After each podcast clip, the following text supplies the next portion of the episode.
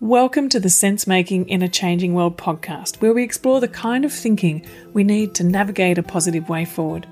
I'm your host, Morag Gamble, permaculture educator and global ambassador, filmmaker, eco villager, food forester, mother, practivist, and all round lover of thinking, communicating, and acting regeneratively. For a long time, it's been clear to me that to shift trajectory to a thriving one planet way of life, we first need to shift our thinking the way we perceive ourselves in relation to nature, self, and community is the core. So, this is true now more than ever, and even the way change is changing is changing. Unprecedented changes are happening all around us at a rapid pace. So, how do we make sense of this? To know which way to turn, to know what action to focus on, so our efforts are worthwhile and nourishing and are working towards resilience, regeneration, and reconnection. What better way to make sense than to join together with others in open, generative conversation? In this podcast, I'll share conversations with my friends and colleagues, people who inspire and challenge me in their ways of thinking, connecting, and acting. These wonderful people are thinkers, doers, activists, scholars, writers, leaders, farmers, educators, people whose work informs permaculture and spark the imagination of, of what a post COVID, climate resilient, socially just future could look like. Their ideas and projects help us to make sense in this changing world, to compost and digest the ideas, and to nurture the fertile ground for new ideas, connections, and actions. Together, we'll open up conversations in the world of permaculture design, regenerative thinking, community action, earth repair, eco literacy, and much more. I can't wait to share these conversations with you. Over the last three decades of personally making sense of the multiple crises we face, I always return to the practical and positive world of permaculture, with its ethics of earth care, people care, and fair share. I've seen firsthand how adaptable and responsive it can be in all contexts, from urban to rural, from refugee camps to suburbs. It helps people make sense of what's happening around them and to learn accessible design tools to shape their habitat positively and to contribute to cultural and ecological regeneration.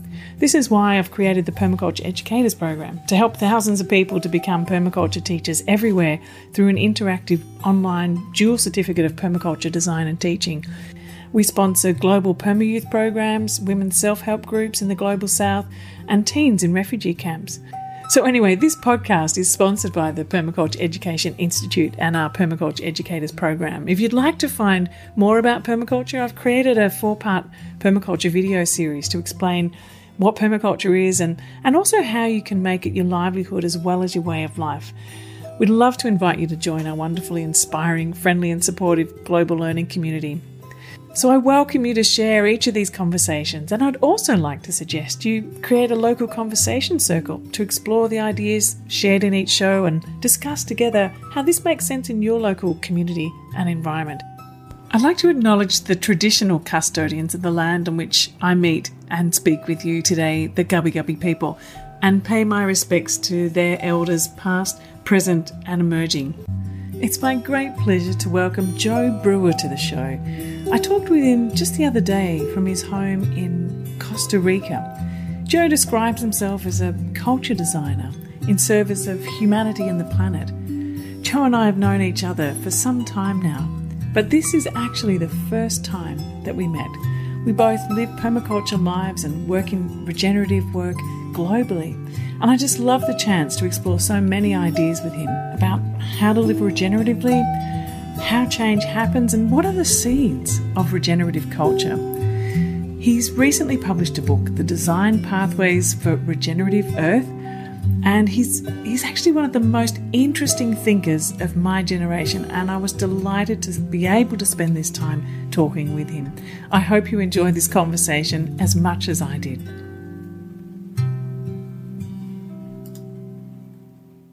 Hi, everyone, and welcome to the Sense Making in the Changing World show. It's an absolute pleasure to be here talking with Joe Brewer today. Joe and I have been in kind of similar circles for a long time, but this is actually the first time that we've chatted, and I'm really looking forward to diving into a whole lot of different concepts and ideas with you. Um, I I love your work. I love how you share the ideas of your book, and um, And I wanted to start with asking you about something I read in a Medium article that you wrote, Joe, which was at the same time that the climate strikes were happening. And you said um, something along the lines, I'm paraphrasing here, that stop going to school, drop out or drop into regeneration, learn permaculture and, and other things like, you know, bioregionalism and do something radical. Now, the reason I'm picking up on this particular thread is because that's exactly what my 11 and 13 year olds did. They just didn't see the point of school after that whole thread and they dropped out. So I just to kind of add another little segment into that before I hand over to you um, was another thing that you have written about in your book, or it's sort of one of the threads of questioning that you explore, which is are humans bad for the planet? And so this is the other kind of side of why my 11 year old son kind of quit because he's going, well, really, what's humans are just, what are the point of humans on this planet? We're just destroying it. We're messing everything up. You know, what is the point? What are we learning all that stuff for? And, and what are we supposed to do? Like, and so I just wanted like both sides of that. If there's some way you could put that in the perspective from where you were coming from when you said that. That would be a fantastic place to start. Oh, well, I want to talk to your children. so let me answer it as though I'm speaking to them. Because um, uh, I have a four year old daughter, and so much of what we do as a family is built around how we think we should not be preparing our children is not necessarily knowing what we should do. We're trying to figure that out, but what we should not do. And one thing we should not do is pretend this extremely bizarre, unprecedented in four and a half billion years history of the earth. This moment is what we should treat as normal. That's just so far from any empirical trend you care to look at that goes far enough back in time. And so this idea that people should basically do job training, which is what, you know, since the, roughly the 1990s, there's been a, the economic ideology of neoliberalism has taken over so much of universities that it's really, I mean, I graduated high school in 1995. And even then, I was so odd for going to college because I wanted to learn when almost everyone was going to get a better paying job.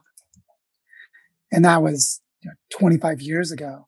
So this idea that we should go to school as if that's the place to learn is very historically bizarre. And I'm someone, I spent nine years in the university. I'm a total academic nerd. I loved it. I flourished in it. So I get it. You know, I really get it. But at the same time, when I look back at where I learned best, it was when I bent, broke, or ignored the rules of the university. Like I invented my own undergraduate degree in interdisciplinary studies.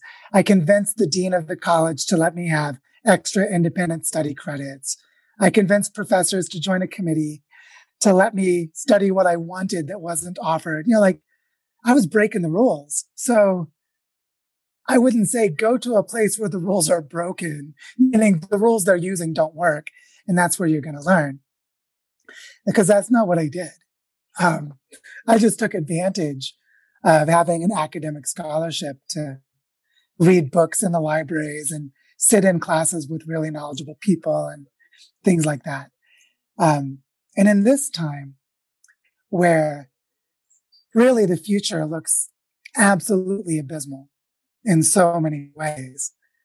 To continue on a path that stays within the worldview that creates that terrible future is just the wrong thing to do. It's like not, not a good idea at all. And um, when I started looking back into other areas of my own life and into sort of like the anthropology and archaeology of human history, the things I resonated most with were authentic human experiences. Like my wife and I do bike touring.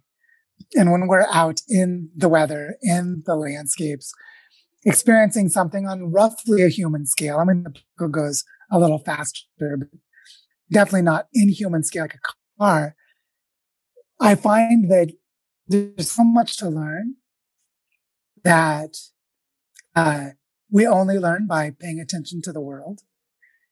And I had to go to college sort of to get away from my my dysfunctional cultural history, which gets a little bit at your second question, to start finding the part of human culture that I really just deeply love.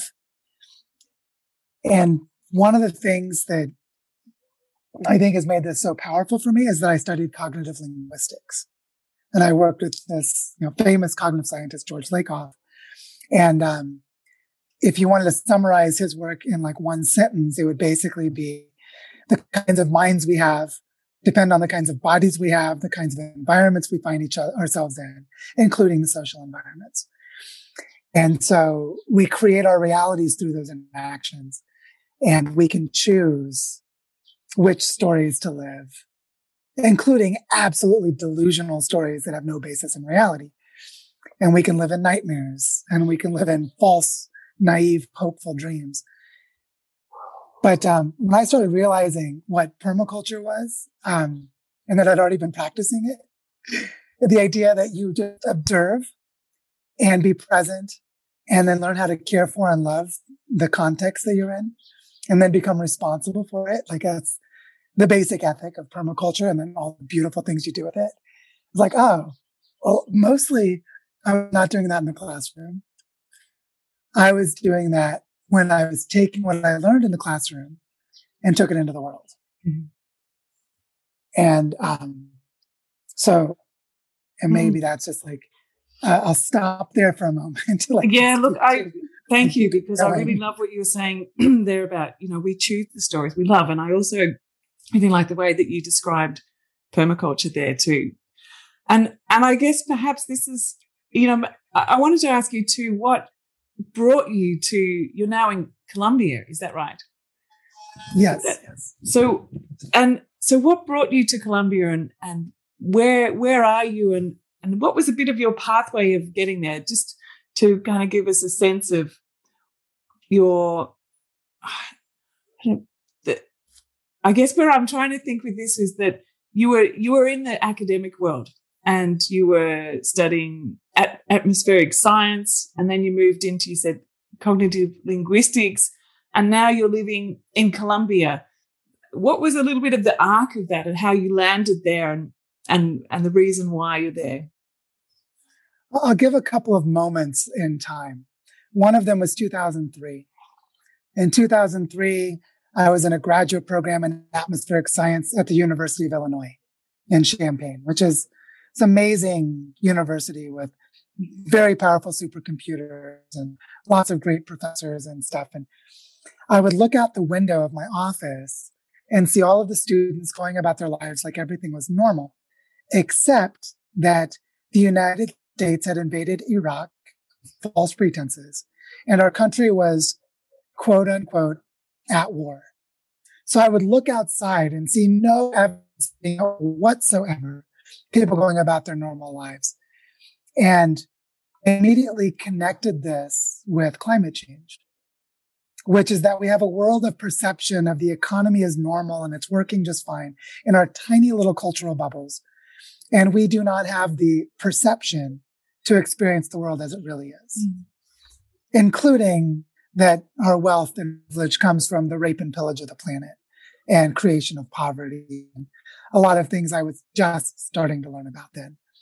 So this recognition that the world was in a bad place, in part because humans could perceive a false reality and that this was the making of our minds and the ways our bodies experience the world. So that was a key moment.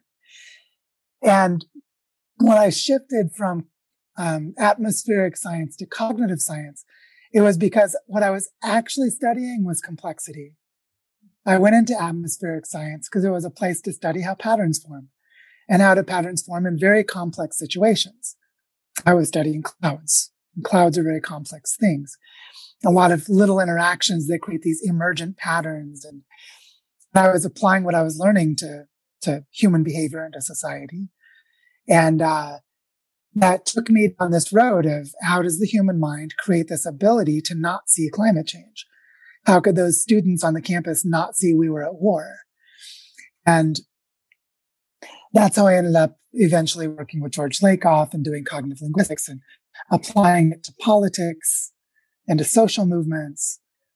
And years later, uh, realizing that what I was actually doing was studying cultural evolution. How do living systems evolve? And then what is so distinctive and interesting about human culture and how human culture changes.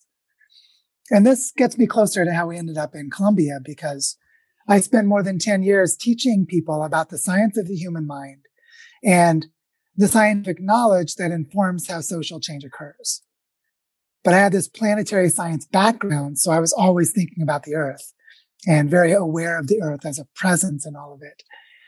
And one of the things that I came to discover was that there is a long history of human cultures that are not the way this human culture is that I grew up in.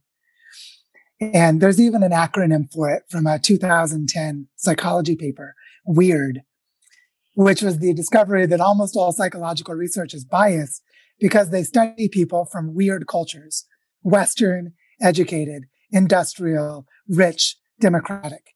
Translation, college students at Western universities.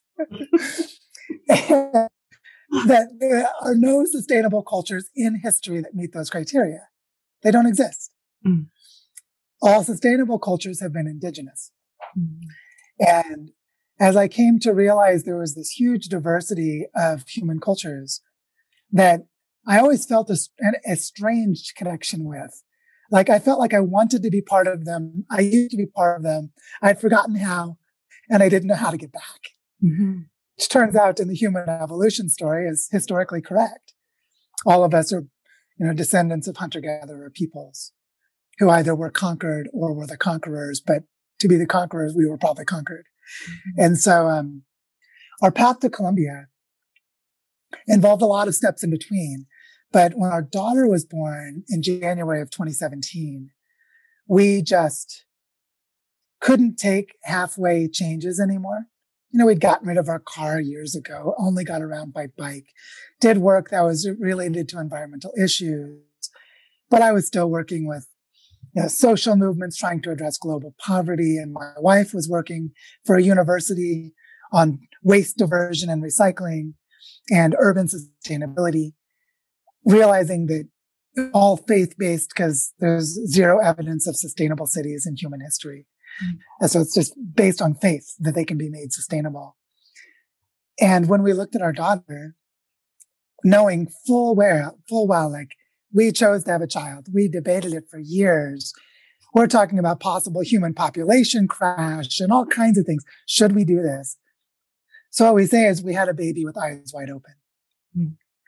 Um, and that made us very responsible to have every moment of our decisions after she was born be something we could look her in the eye years from now, even if terrible things are unfolding and say, look, we knew and we still did this. And one piece of that was we chose to believe in the future of humanity. And to use a, a, a quote from Nassim Taleb, who is kind of a narcissist and a bit of a jerk, but he's also a really smart guy. Um, he, he observed that people who make investments in the stock market do a lot better if they use their own money than if they invest someone else's money. So as this phrase that people need to have skin in the game.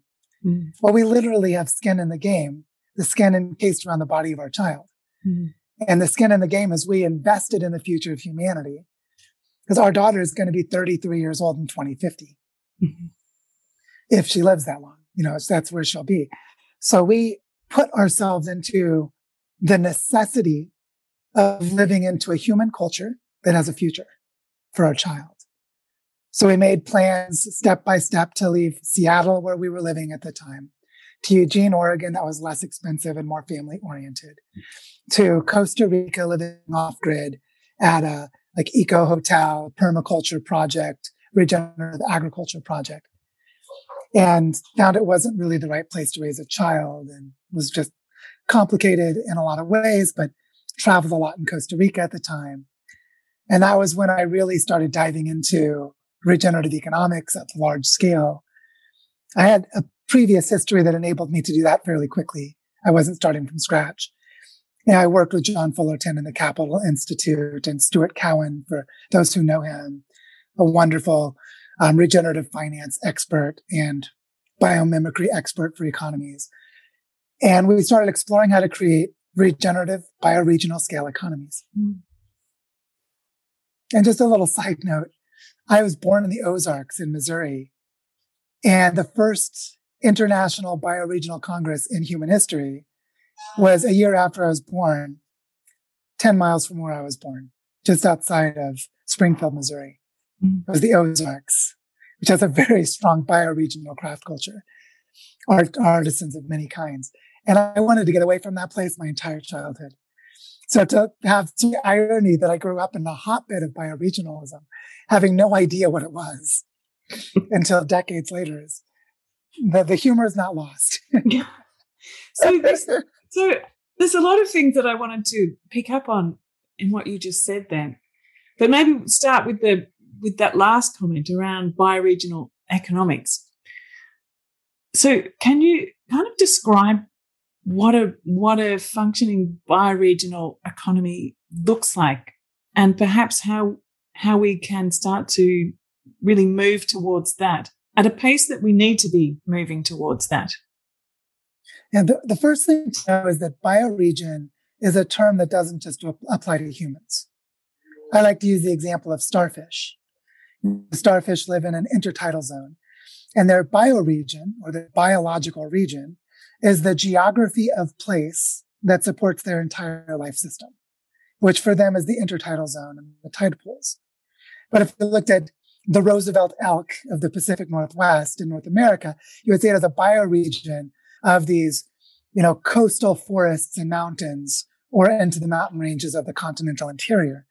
And you would look at their entire life system and say, well, what do they need to survive? And you'd be able to say, what's their niche? What is their population's needs? What is the individual's needs? And so on. You'd be able to map that out. And most people would just say this is ecology. So what's interesting when we apply this concept to humans is that a human bioregion includes the structure of culture. So we can do things like engage in regional trade. So this changes what a bioregion is for humans. And it also starts to show us what a regenerative bioregional economy is. And that is a subsistence economy, an economy that enables people to just survive and live. Obviously, you can do better than that, but at a minimum, they need to have subsistence in a place in a way that is sustainable for the long term. And so if you look at historical human patterns of hunter gatherers that move with the seasons and maybe they follow the migration of animals that they hunt, then that entire geography and everything about their culture that enables them to live that way is their bioregion. Mm-hmm. And what's interesting is most bioregions are defined around watersheds, islands, coastal zones or estuaries, a specific mountain range, a specific floodplain, which may be a little different than the watershed depending on the trade network. Like where we are in Colombia, there are three major rivers and three mountain ranges that together have this plateau in the center. And the entire area is about 500,000 hectares. And there's an indigenous culture called Guane that lived here for, well, as the Guane people, maybe only a few hundred years, but ancestrally, there have been humans here for more than 13,000 years. Mm-hmm and the geography of the mountains and the water, the, the canyons and the rivers creates an extended trade network that is limited by the geography of the structures. So you think this way, you can start to design the conditions of an economy. You can ask yourself, what is the ecological history of this place? And how did humans live here? What was their ancestral range? if they had a trade network or a federation of tribes interacted, what did that look like? How much did they have relative autonomy? Like maybe 90% of their economy was local and they traded just for intermarriage and information and, you know, shiny things like seashells where they didn't live close enough to the ocean.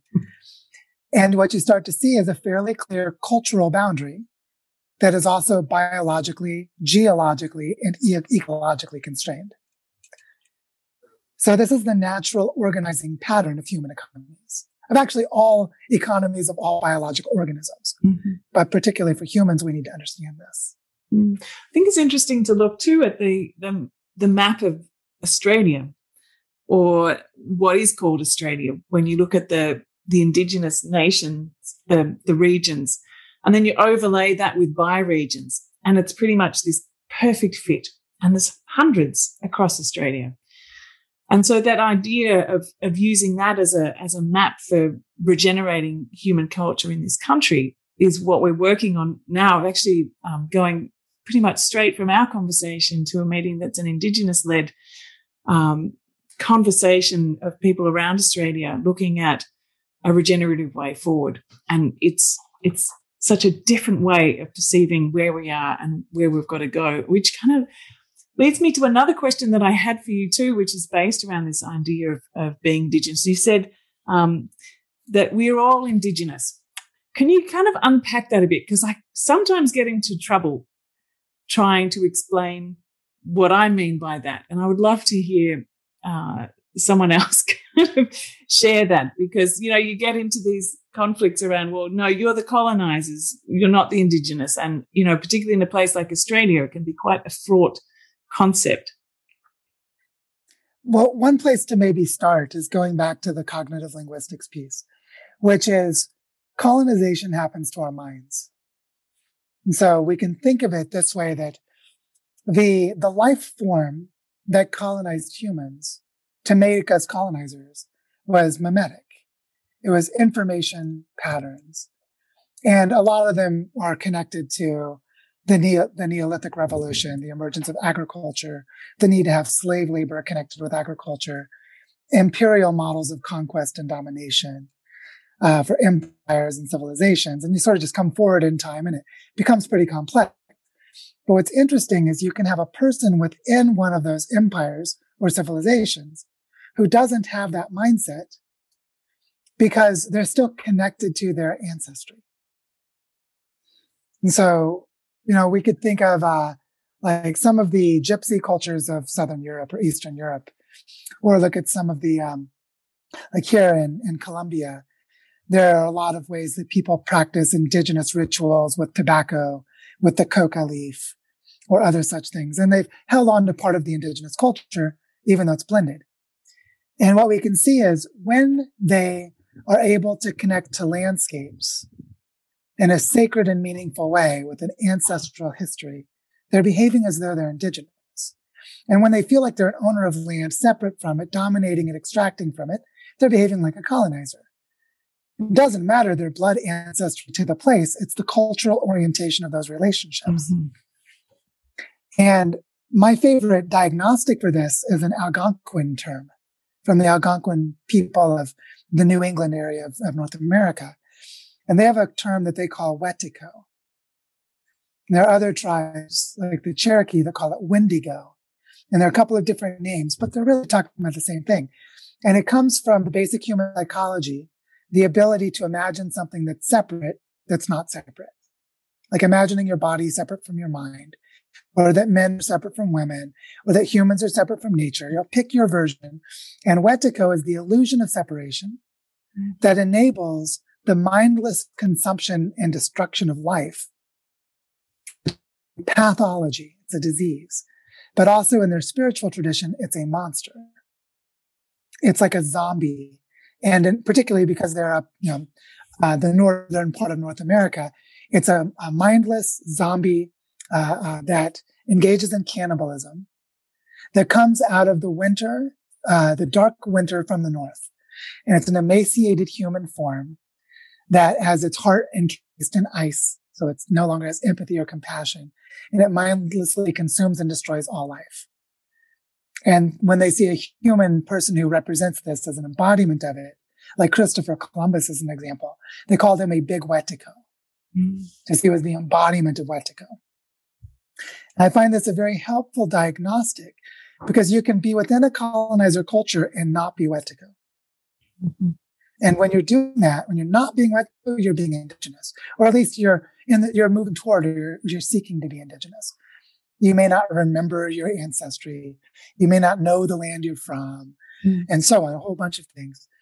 But the reason this is really important now to disconnect being indigenous from ancestral indigenous mm-hmm. is because we're an unprecedented moment in time.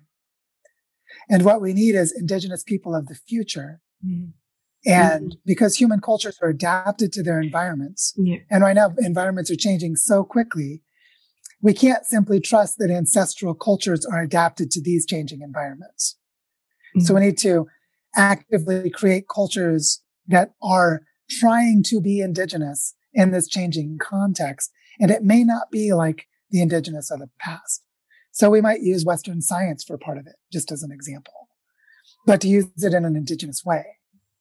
I think obviously really there's a lot to learn from the indigenous, but you know, it's it's very muddy and very messy. Yeah, thank you so much for explaining it in that way. And I I think um, it also encourages too the shift from this idea that culture is is a fixed thing. You know, it's it's constantly shifting, and it's always sort of pigeonhole different ways of being. It's like when you started out saying what we see is now is what we see is as normal. It is the way of life, but it is just such a short period of time in all of human history and and traditional cultures in all different places have shifted and changed over time.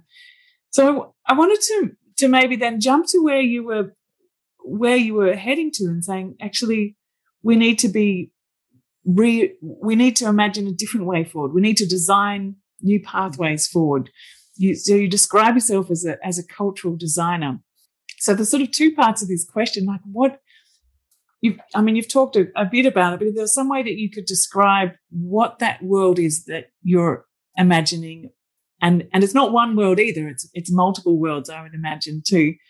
But also linking in there too, where are some of those blocks? So you were talking before about, you know, when you saw, you know, the Iraq war was just starting and people were walking around with blinkers on. And we, we still see that now today with, with everything that, that happens. You know, all the, the multiple crises that we've been facing over these last, you know, year or so, even just things seem to be going on like normal now. We've kind of acclimatized to those sort of bits of news and, you know, people are back out onto the, onto the streets and just continuing on as though nothing's really changed. And we're back into, we sort of snap back to normal. Mm. So there's this big shift that needs to happen in our way of thinking and in our, in our way of being. So what is a cultural designer? How, and how can we all become more like cultural designers in our own places? Well, I really like the way that David Sloan Wilson describes this. He's a evolutionary biologist in New York, and he uh, he says we need to become wise managers of our own evolutionary process. And he's very careful with every word. To be in an evolutionary process, here he's really speaking about Darwinian evolution, which is that there is a dynamic fitness that is related to the kind of environment an organism is in and what it means to thrive in that environment. And because every population has a variety of different expressions of physical traits and behavioral traits. Some of them are better suited than others to a particular moment in an environment. And there tends to be a statistical pattern that over time, the things that are more fit tend to propagate, things that are less fit tend to die off. And so that's like the shorthand of the evolutionary process. So we're in this evolutionary process, which is that with lots more details. And if we're going to be managers of the evolutionary process, first thing is we need to understand that that's what we're in we are in an evolutionary process. Because then we know that evolutionary processes are complex adaptive systems. So we don't manage them as though they're other kinds of systems. We have to manage them as complex adaptive systems, which means we don't have control. It's improvisational. It's creative. Um, if when there is control, it's limited. When there is foresight, it's limited. When there is insight, it's limited. And so what we need to do is develop understandings of system logic, system behavior, dynamic system attractors, phase transitions, instabilities, and other such things. And then we need to know how to work with them. And that's how we can manage an evolutionary process. Mm-hmm. Example as a good facilitator can hold a conversation and work with what comes up, but they can't predict what's going to come up. And so that's an example of managing an evolutionary process is to facilitate a dialogue. Now, to be a wise manager means we need to understand how our personal values and our ideology and our worldview relate to the future of the evolutionary process. And wisdom, in its deep kind of practical sense, is anything that relates to well-being and flourishing of living systems. You know, and you can define that in lots of particular ways. But if we're thinking about the entire biosphere of, this, of the earth is a three and a half billion year living process that we're a part of, then the highest form of wisdom is to serve the future evolution of the biosphere of the earth at the planetary scale. And so this is how we can get into design. We're designing for the living system of the entire planet, which then has nested scales that comes down to local. And we do this by understanding how to manage complexity and how to be part of a complex system. And we need to understand what the evolutionary processes are. And what this relates to is that this, there's only one way that ends up falling out of this. And thank, thank goodness that uh, Dana Meadows named this in 1983. So I don't have to be the, the white guy in the future who's doing it. She was a pretty smart lady and she gathered with a lot of really smart people. And what they found was in this very mistitled paper called A Brief History of the Balaton Group. And the Balaton Group was the think tank that formed out of the Limits to Growth study.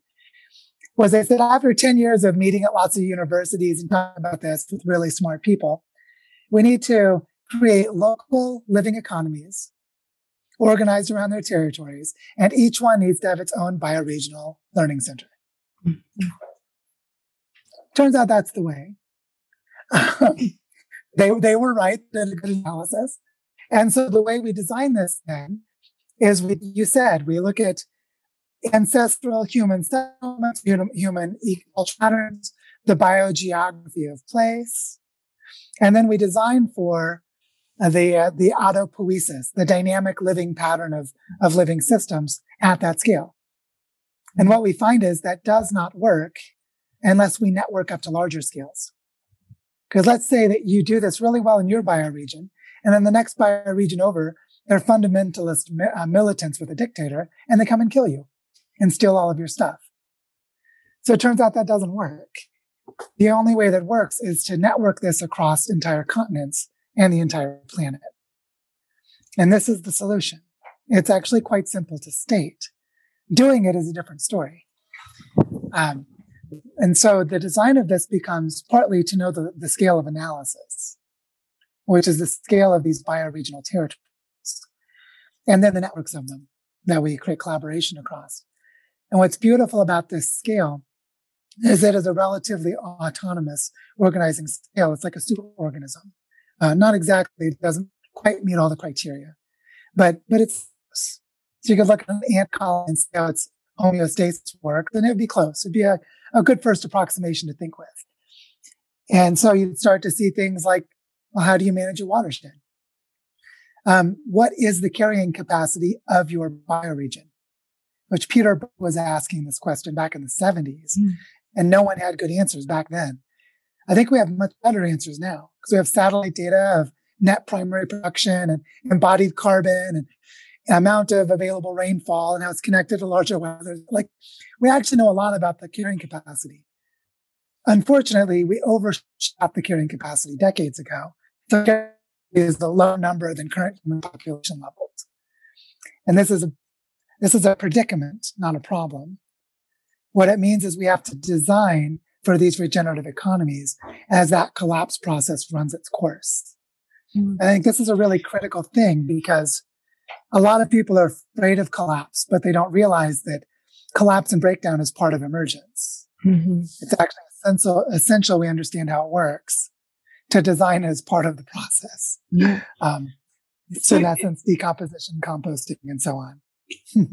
so, collapse is something that you, you talk a, talk a lot about, and it's and it, and what you just said is is acknowledging that that's actually part an, a necessary part of the process. So that how would you how would you describe what it is that we need to do to people who who kind of want to take this step forward but still feel apprehensive because the you know it's comfortable where they are they know what's happening they know they need to step over there but just quite don't quite have the confidence possibly to make that transition how would you speak to someone like that to encourage them to take a step across?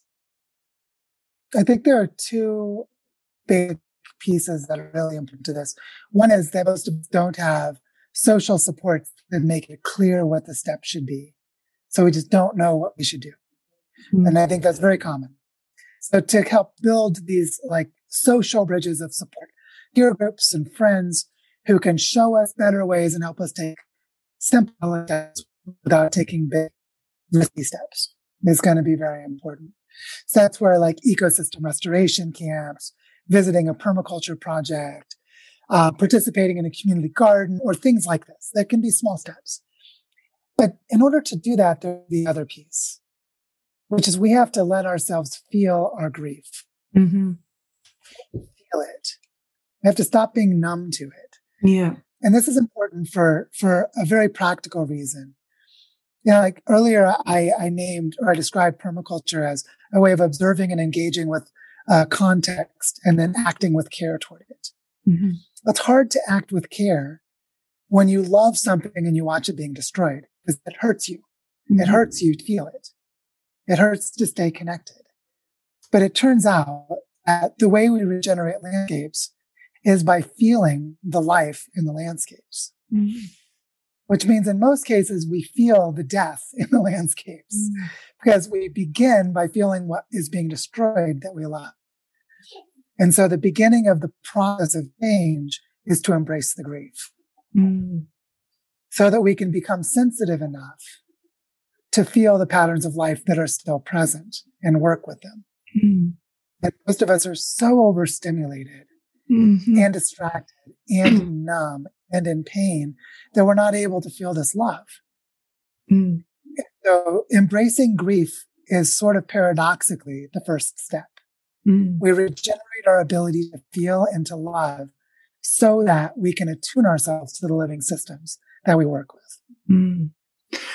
I think that's just such a big piece of this, isn't it? That it's with all of the knowledge that we have, the scientific knowledge and all of this system, it comes back down to that, that deep connection and, and with a heart connection and, and, and feeling the love because like you say, until you love something that deeply and feel so drawn to to caring about that you're not going to be motivated to shift. I mean i think this is this when you feel broken up about it when you know, I, you know, that I, I don't know if I'd cried so much when, you know, all the, the climate rallies were happening and, and all of that information was just being poured out. And I spent my days researching more and more. You know, I'd, I, I've been doing this work for decades, but I just decided to just throw myself deeply into exploring collapse Whereas I've been focusing so much on, you know, creating permaculture systems and community gardens and eco villages and on that positive side, but I hadn't,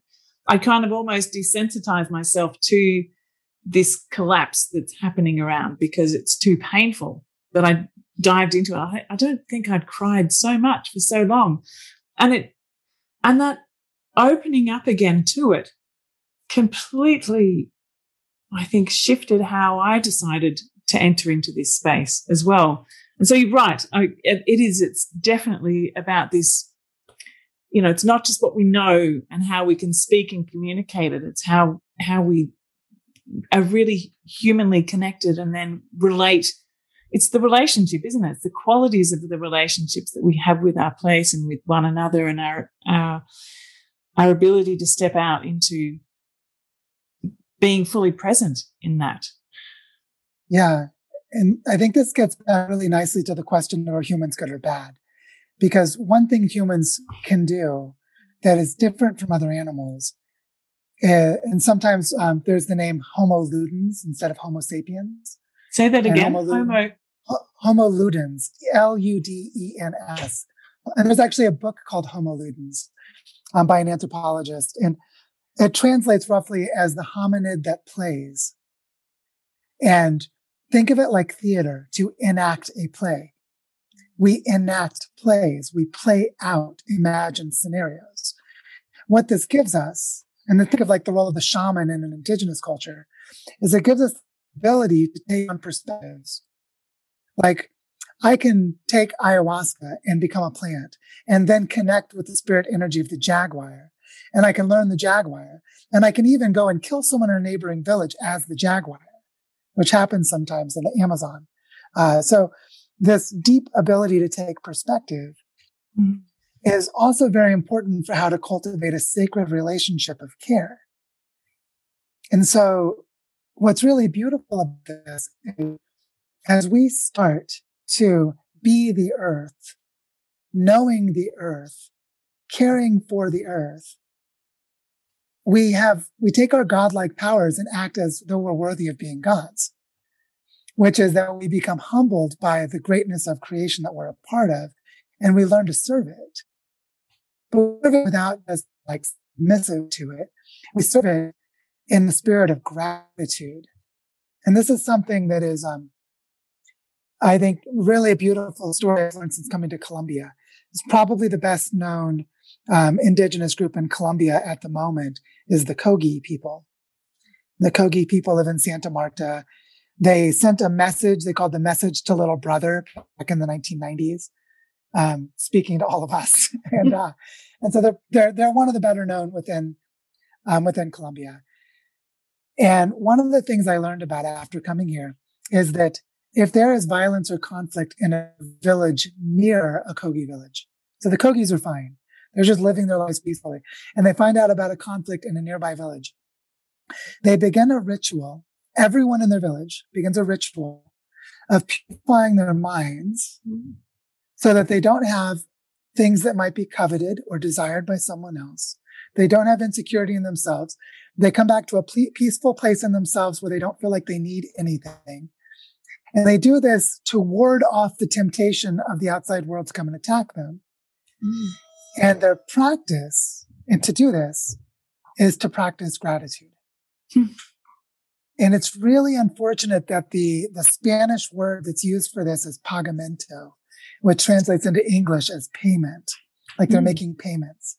Because really, it's better to call them gift offerings. Mm. And they're gift offerings of gratitude. What they do is go back and, and connect with the Mother Earth. And they offer gifts of gratitude and in doing this, they feel wholesome and complete and without want, without need. They feel like their needs are taken care of. And this creates a mindset and a real lived expression of peace. Mm. Mm. And they do it by expressing gratitude to what gives them life. Mm. That's beautiful.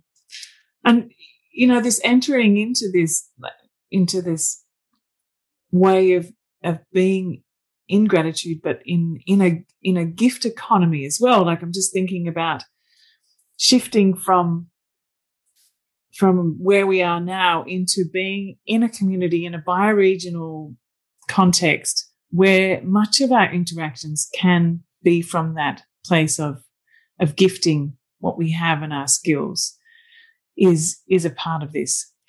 And I, I mean, I would I'd like to kind of circle back around to where we were with um, the youth before, because one of the pro- programs that I'm working with a lot is the the Perma Youth, and uh, this is a youth led group who are kind of connecting other young people who are exploring this. They're they're exploring um, the systems view of life with Fritjof Capra, and he comes in and he mentors them. He's we're working with Nora Bateson and and warm data concepts, and and so they're all becoming sort of warm data hosts, and and I'm working with them with with permaculture.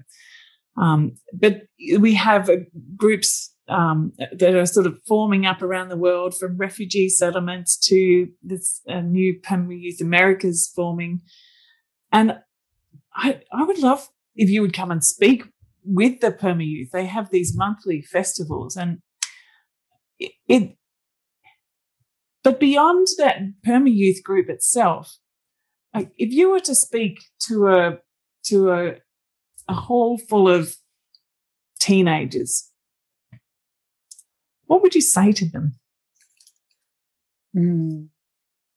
I think I'd say to them that uh, I would just say something true so they'd know that I'm not full of shit. I'd start by saying um, the adults are being children and there aren't, there really aren't adults. Very, the world of adults is not full of adults.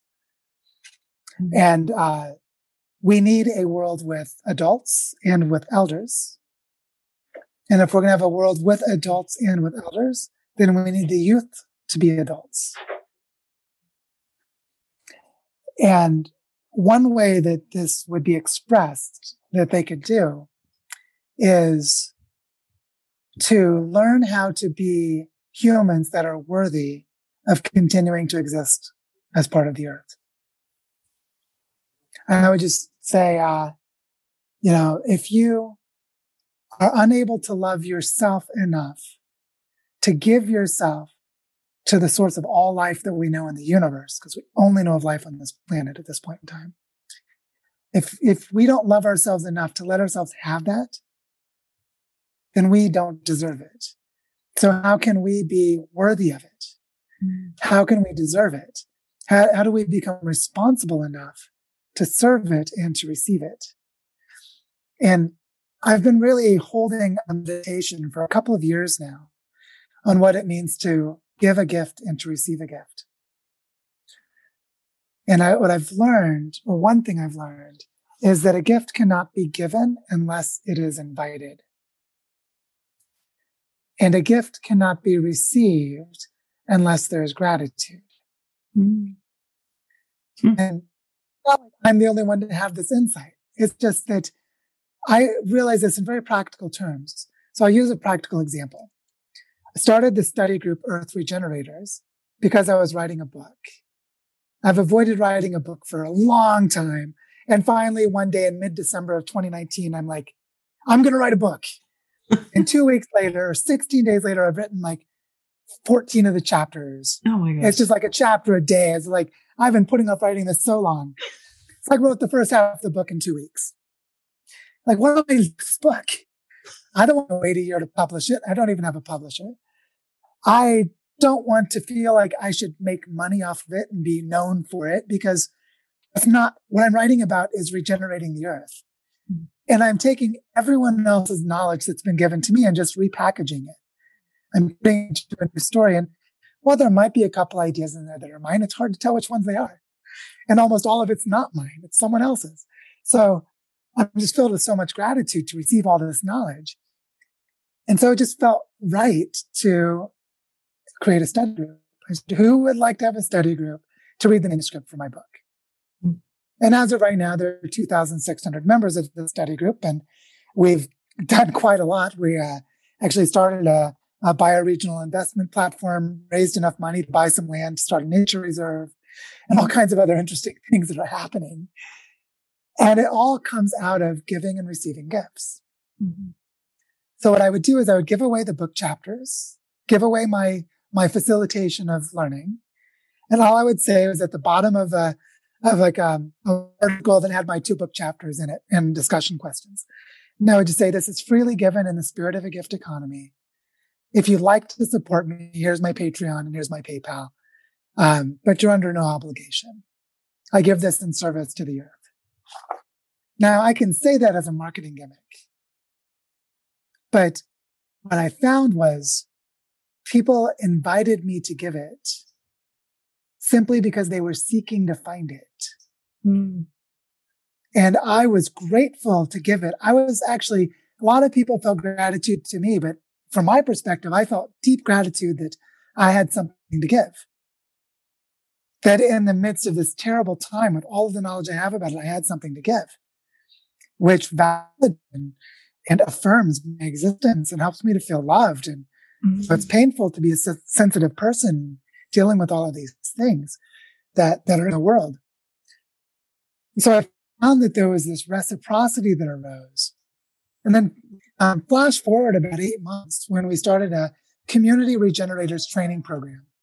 We invited anyone in the network who wanted to facilitate the development of the platform to have a free training in the spirit of the gift economy with the idea that they would receive the training and join a cohort in exchange for being of, of service to earth regeneration, to anyone who's regenerating the earth. And the first day of our gathering, our first community Zoom call, I presented a sacred contract for earth regeneration. And a small number of people were really uh, uncomfortable with the idea of a contract.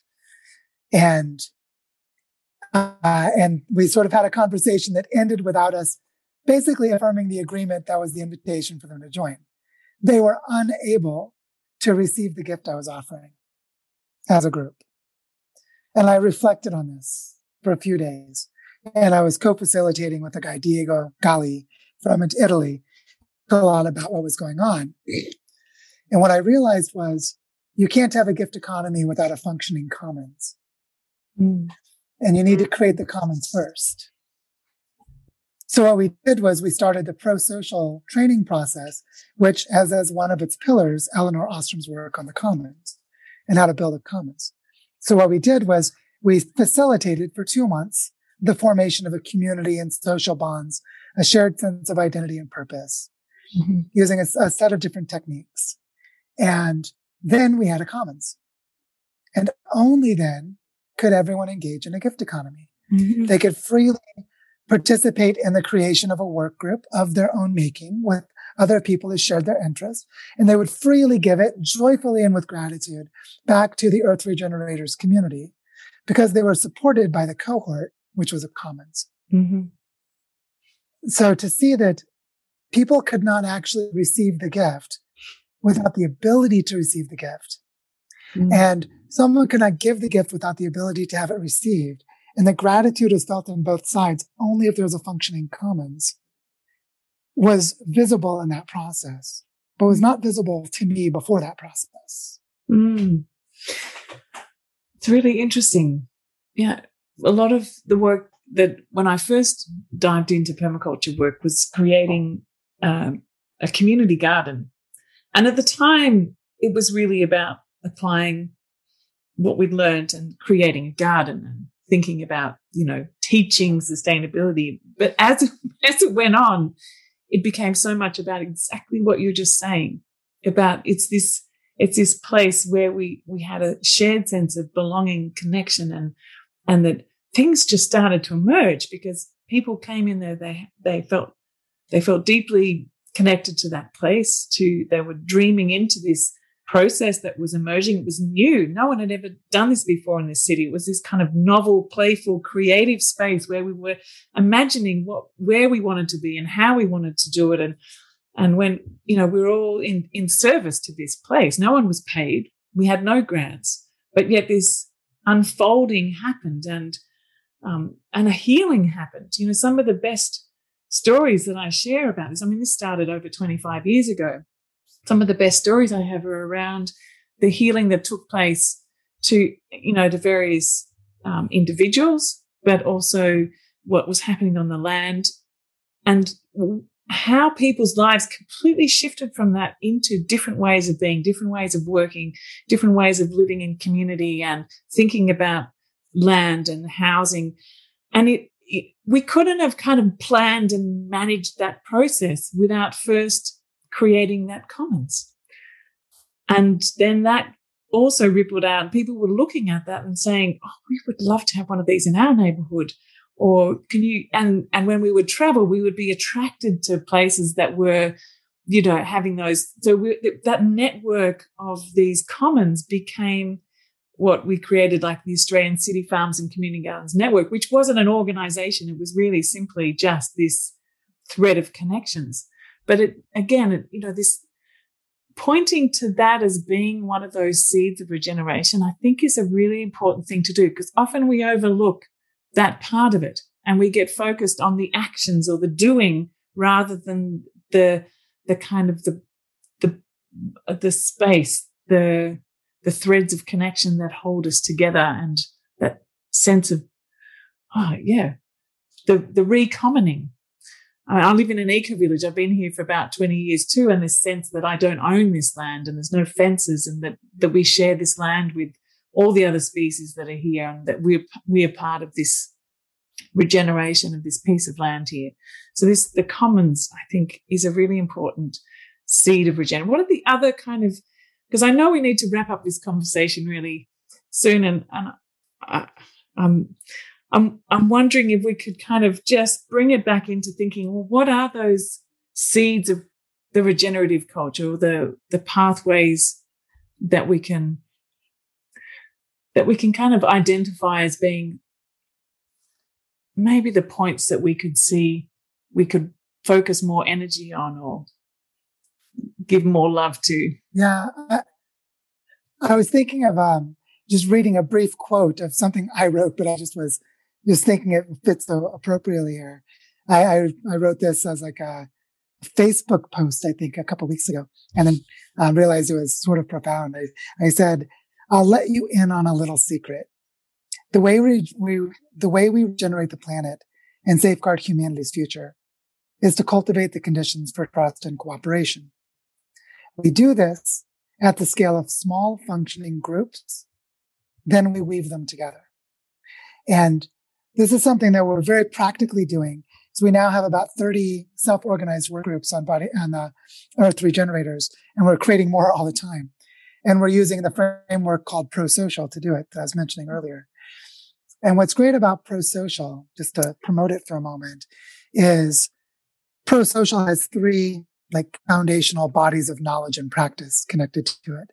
Elinor Ostrom's work on managing the commons is one of the pillars the work of evolutionary studies for how to create conditions of trust and cooperation.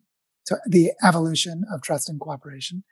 And the third is um, from contextual behavioral science and a set of techniques called acceptance and commitment therapy, which sort of like the best blend. It's, it's like what came after cognitive behavioral therapy as the next better thing. And it's one of the best uh, established and effective practices in therapy right now. And what acceptance and commitment therapy does, which is the piece that we haven't really talked about so far today, is it helps us build up two psychological capacities. And thinking of design pathways, these two capacities are foundational. They are the regulation of emotions and psychological flexibility.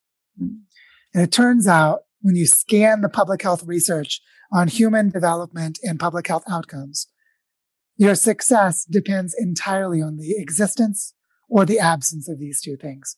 Mm-hmm. Emotion regulation is like, I get angry, but I manage how I respond instead of just responding impulsively. And you can see all the ways that's fundamental to cooperation and trust. And the other about um, psychological flexibility is about not being too judgmental, not being too rigid or dogmatic, being open minded and creative, engaging in lateral thinking, taking on different perspectives, et cetera, et cetera, right? Like, so, so there's this innovative adaptive capacity combined with the ability to manage our own emotions. And acceptance and commitment therapy starts with acceptance. We can accept with a mindfulness practice. We can accept when we're not doing what we feel like we should be doing we can commit to doing more of what we feel we should be doing. And then we train in that. Mm-hmm. And there are lots of techniques for doing this. But this is sort of like the secret design pathway for regenerating the earth. Because the secret is we cultivate these capacities in ourselves by practicing them in groups. Mm-hmm. And as we do this in groups, the groups begin to regenerate the people and they begin to regenerate their places. And then those people, whether they've learned it or not, start doing ecosystem regeneration and other things because they observe it as being needed. And so this is, it's so like surprisingly simple. It is, and it, um, and I and I I also think that it's really interesting too. Then when you throw in the idea that you're raising children in that way, how their perceptions are quite different. Because, you know, I, I grew up in the suburbs of Melbourne, a city, and, you know, very much, um, you know, even though it was a kind of an ethical frame, there was still that consumer culture. And I've had to learn and relearn and unlearn and, and, you know, kind of adapt over, you know, I'm now 51. And so it's a lifelong journey and it's going to continue to be a lifelong journey of exploration and, and deepening and connection. But my kids have grown up in this eco village here, grown up in the commons, grown up in a gift economy, grown up with systems, perspectives and permaculture ethics. And, you know, I start to talk with them about some things. I said, oh, this is kind of leading edge ideas. And they're going, what's leading edge about it? They don't, it just is. And uh, I think, you know, this creating the conditions for changing the way that we perceive ourselves and our relationships is, is, as you're saying, I think the key. Absolutely the key. And yeah. you know, if we can raise raise young people in this way or introduce them into this. So it's not like they're going, you know, it's cycling right back to that point of drop out of school because if they don't have to go through the school and university and then eventually afterwards find out how they're going to, um, you know, make sense of all of this, the sense making takes place right from that very beginning. Yeah. This might be a good time to share a, a very important research finding from the field of cultural evolution that's not widely known is, you know, throughout the, the history of human studies, there have been different assumptions about humans being exceptional. Like humans are the only ones with intelligence. Oh, wait, dogs are intelligent. Humans are the only ones with language. Oh, wait, whales have whale songs and it's a language. And, you know, so we have these various things. And as you chip away at anthropocentrism and you say, well, what is left? And they've now come to a pretty robust finding that is unlikely to be disproven. It still might, but it's, it seems really robust. And it is humans have the ability for cumulative cultural evolution, which is we can create cultural knowledge and then build on it. And there's no other animal or plant that we have evidence of that does this. Mm. And one thing that this relates to that's that's connected to what we were just talking about is another concept from biology called niche construction. The classic example is the beaver that changes the shape of the river by building a dam. It builds, it constructs its niche. So the cultural corollary of that is called social niche construction. And it turns out that humans don't just inherit genetics, we also inherit culture. Like I'm born into an English speaking culture. I learn English, so I inherit culture. But we also inherit social niches. Mm-hmm. So if you were born in New York City, you don't have to rebuild the subway system. You inherit a built environment with the subway mm-hmm. system. So what's interesting about this is if we design social niches, then the social niches can be inherited and they accumulate. Now, what's interesting about accumulation is accumulation is an iterative process, which means sometimes it's exponential. Mm-hmm. So cumulative cultural evolution is why human culture can change faster than human biology. Estimates are it's about 10 10,000 times faster. So you can change human culture through cumulative cultural evolution. And the way you do this is by designing and transmitting social niches. So now why would kids drop out of college or not go? Because it's the wrong social niche for the future. Mm-hmm. They're going to learn all of the things they need to survive and do well in a university environment. And they're the wrong incentives, the wrong directions, the wrong objectives. And then they're going to come out later and be just as lost and still have to find the social niches they could have found four years earlier. Mm-hmm. Except during those four years, there's exponential planetary change and they've lost four years of time to deal with crucial issues that are urgent and that are at their doorstep. And they don't have that time to waste. And that's why I tell students to drop out of college. Mm. And I think, you know, the, I think the role too that, that many of us have been working in this for a while is to, to be, to be present and to be available. Uh, if, if young people are choosing a different pathway and not going to college, what, you know, they still want to learn. So where is it that they can find those ideas that they're wanting to learn about? Or how do they find the ideas they don't even know that they want to learn about but in conversation with people like yourself that they can actually start to to grow? So how can we support younger people more to feel confident and and possibly even so this should be my last question i know. Um, possibly even the the parents you know because that's often you know we we get pushed into a particular pathway of you know well this is what you need to do and you have to almost as a young person to sort of uh, sort of peel off that layer first of that all those expectations and the drive and from, that's coming behind you to push you in a certain direction to say, actually, you know, it's this direction. And then to have us have that, those conditions that is, can receive them. How can we support yeah. that? I think one of the things that young people really need is they need to know that there is a way to do this and there are places to practice. And then they need to lower the barrier to entry to get to those places. So my sort of con- simple conceptual model for this, which isn't quite accurate, but it's a good start, is to combine something like a permaculture camp or an ecosystem restoration camp with something like the folk high schools of Scandinavia together with WWOOFing. Mm-hmm. So if you think of WWOOFing, but you don't just volunteer on a project, you actually get trained. And um, I wrote a um, a paper, like a just a collect. It's like a collection of thoughts about two years ago, where I identified 42 thematic elements of bioregional education just from reading a bunch of stuff and I just summarized them. And one of them was what I call the passport system. And I had to explain what I meant by that. So instead of getting a college degree, which is like a passport into professionalism, you're, um, you get something like badges. Like mm. think of uh, in social media, you can get badges. Where you get a badge for learning, you know, cob buildings and earth and construction. You get a badge for learning group facilitation. You get a badge for learning microorganisms, whatever it is. You know, there are lots of things you get badges for.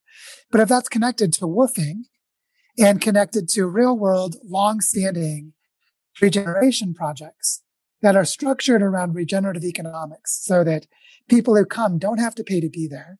The barriers to entry are lowered and they can have a livelihood that is meaningful and enriching for them to do it, then they would do it. Mm-hmm the one thing the parents can do is encourage their kids to explore these things. Another thing the parents can do is make it financially viable for their kids to do it by helping them to like, oh, you want to go to Rancho Mastatal in Costa Rica, a freaking awesome permaculture camp. Or their parents might say, well, I'll pay for your airline ticket. Mm-hmm. You know, just whatever it is, those things that make it easier or more possible to do.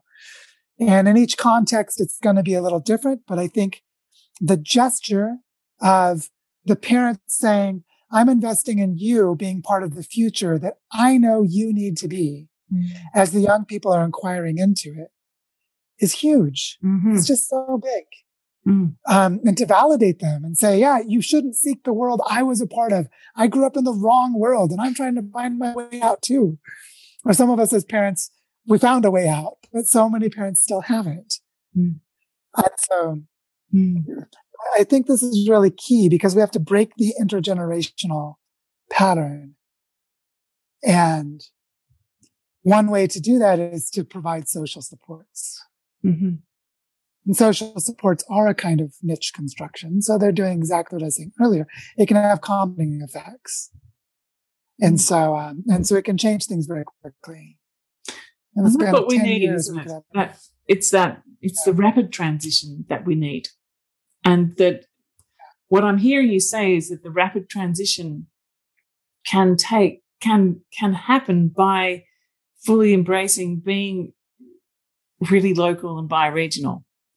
It's that it's this, the, and the, the multiplicity of those everywhere and the connection of those everywhere. So this, because a lot of the big picture, sort of big ideas about, well, this is going to solve the world's problems it's actually not this one big silver bullet kind of idea or a few. It's actually everyone everywhere making a shift into this other way of perceiving and, and being.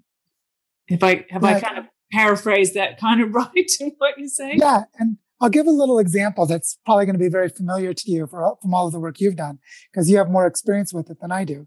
But it's something that just happened yesterday, so it's on my mind is we have a, this community reforestation project that's owned by an association with 40 members and it's been going for 12 years and they're trying to reforest the native tropical dry forest of this region. And we're in an area where there's this African grass that was brought in for agriculture or for pasture It's very aggressive. It kills all of the, the ground cover, all the bushes. They cannot compete with it. So you can grow trees, but all of the understory, what they call in Spanish the sotobosque, all of that dies off and it's just grass. So we were in this part of the Bioparque, this, this community project, and we're pulling grass. And we're pulling grass in a place where there are some of the little native bushes and shrubs, but they will quickly be choked out by the grass. And we're at a time of year where the dry season's about to end, the rainy season's about to start. And right next to it are a lot of these shrubs and bushes sending all their seeds with wind dispersal flying over this area. So if we just pull the grass, chances are good that these bushes are going to outcompete the grass. Because that's actually what happened in the area that the seeds are coming from. So, so here's the example. You go to this place and you spend an hour pulling grass. Well, what does it mean? It means you're serving ecological succession to protect and encourage a type of ecosystem that is on the verge of extinction. So you're not just pulling grass, you have a story and nested levels of a story. That simple act of pulling the grass is connected to. Mm. And so what people need is very simple, very local actions that are nested in stories that actually make sense. Mm-hmm. And this is a story that if someone understands, we're in this tropical dry forest, 78% endemic species. It's freaking incredible mm. how much only exists here. And it's 98% deforested. Mm. And it's becoming a desert. So like this is a nearly extinct type of ecosystem. And to pull that African grass and help those native bushes to grow is deeply meaningful when we understand the context. Mm-hmm. But all we're doing is pulling grass. You know, like it's so simple. And I think this is what people need is very simple acts embedded in really holistic stories. Yeah. Yeah. Perfect. Well, thank you so much for joining me today, Joe. It's just been an absolute pleasure to have the chance to finally talk. Like I said at the start, it's, you know, we've kind of been floating around similar worlds for a long time and I, and it's just just wonderful to, oh there you are it's got yeah, dark where you were We're very close to the equator here. yeah, so. yeah. Just kind of the lights just go off, don't they? yeah. well, yeah. Thank you so much for joining me. It's it's been absolutely wonderful, and and I, um, so where can people find out more about what you do? So if I could put some links below, what where could they find your book, for example, to read, or where can they find out more about work that you do? Yeah, the, the best place would be um, the Earth Regenerators Network, which is on a mobile app called Mighty Networks. Oh, great. It's used okay. for online courses. And I'll drop into the chat right now a link to the preface of my book, which is also on Earth Regenerators. So you get them both. Excellent. Because the whole book is available for free online. Oh, um. And what I would suggest is join Earth Regenerators. And we're structuring a set of social supports for people to make like our, our design focus of Earth Regenerators is to provide scaffolding for life transitions. So people can move away from an extractive lifestyle to a regenerative lifestyle. Mm-hmm. And they do this through social support. Mm-hmm. So we're trying to create the context in which all the so- social supports become present. As an example, um, to borrow the beautiful Aboriginal concept of yarning, we have a member of our community who changed the name because he didn't want to appropriate it. He calls them campfire talks, but mm. it's more or less the same thing. It's creating these woven tapestries of people through unstructured conversations hosted regularly. Now this becomes a form of social support for finding ways to make life choices, make life transitions. Mm-hmm. So we're setting up really, I'd say we're setting up is wrong. Emerging dynamically through all of these pro-social groups are these kinds of capacities.